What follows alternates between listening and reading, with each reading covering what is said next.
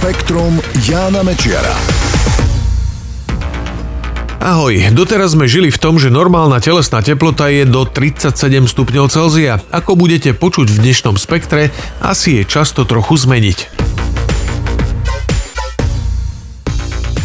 Hranicu normálnej telesnej teploty 37 stupňov stanovil ešte v roku 1851 nemecký lekár Karl Reinhold August Wunderlich. Súčasné štúdie však naznačujú, že je to príliš vysoko.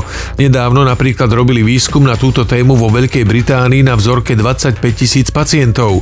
Zistili, že ich priemerná teplota bola 36,6. Teraz výskumníci zo Stanfordskej univerzity prišli na to, že Wunderlich sa zrejme nemýlil. V tých časoch mohol byť ten údaj správny, no dnes sa zmenil. Dá sa povedať, že ľudia za 150 rokov ako si ochladli. Ukázalo to porovnanie troch veľkých zdravotníckých databáz. Najstaršia, ktorá obsahovala medicínske údaje o amerických vojakoch, siahala až do roku 1862. Celkovo mali vedci k dispozícii takmer 680 tisíc údajov o meraní telesnej teploty od 19. až do 21. storočia. Potvrdili napríklad to, že mladší ľudia majú vyššiu telesnú teplotu, takisto aj ženy a ľudia s väčším telom. Teplota sa tiež zvyšuje smerom k večeru. Čo je však najpodstatnejšie, výskumníci zistili, že telesná teplota mužov narodených po roku 2000 je o viac ako pol stupňa nižšia ako u mužov narodených v prvej polovici 19. storočia. U žien je ten rozdiel asi polovičný. Samozrejme vedci brali do úvahy aj to, že v 19. storočí neboli také presné teplomery ako dnes, takže tam mohla byť istá odchýlka. Aj tak však ich výskum naznačuje, že ľudstvo sa postupne ochladzuje, priemerná telesná teplota klesá.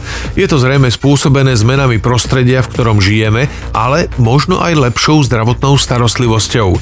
Podľa autorov štúdie je možné, že dnes máme vďaka lepšiemu zdravotníctvu v telách menej zápalových procesov, ktoré zvyčajne pridávajú plyn metabolických procesov a tak zdvíhajú telesnú teplotu.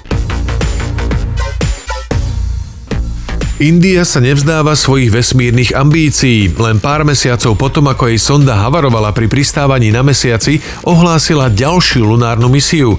Bude sa volať Chandrayaan 3. Prípravy sú vraj v plnom prúde, všetko ide podľa plánu a sonda by mala vyštartovať ešte tento rok, najneskôr na budúci. Hlavným cieľom bude opäť pristátie na mesiaci. Ak sa to podarí, India sa stane len štvrtou krajinou, ktorá niečo také zvládla. Doteraz to dokázali len Rusko, Spojené štáty a Čína. Predchádzajúca sonda Chandrayaan 2 mala pristáť v oblasti mesačného južného pólu, kde mala hľadať vodu, skúmať minerály a merať mesiacotrasenia. Pristávací modul však v septembri havaroval. Nasledovníčka zamierí do rovnakej oblasti, bude mať aj približne rovnaké technické vybavenie s niekoľkými vylepšeniami. Diety s nízkym obsahom tukov nie sú pri zhadzovaní kilogramov o nič účinnejšie ako diety s vysokým obsahom tukov. Tvrdia to vedci z Harvardovej medicínskej školy, ktorí vyhodnotili desiatky predchádzajúcich štúdií venovaných účinnosti rôznych druhov diét. Zistili, že ak je kalorický príjem rovnaký, nízkotučná dieta nie je o nič účinnejšia ako vysokotučná. V niektorých prípadoch vraj bola dieta s vyšším podielom tukov účinnejšia pri dlhodobom udržaní zníženej hmotnosti. Výsledky podľa vedcov len potvrdzujú, že pri znižovaní telesnej hmotnosti je dôležitá vyváženosť stravy a predovšetkým zníženie množstva skonzumovaných kilojoulov. Spektrum Jána Mečiara.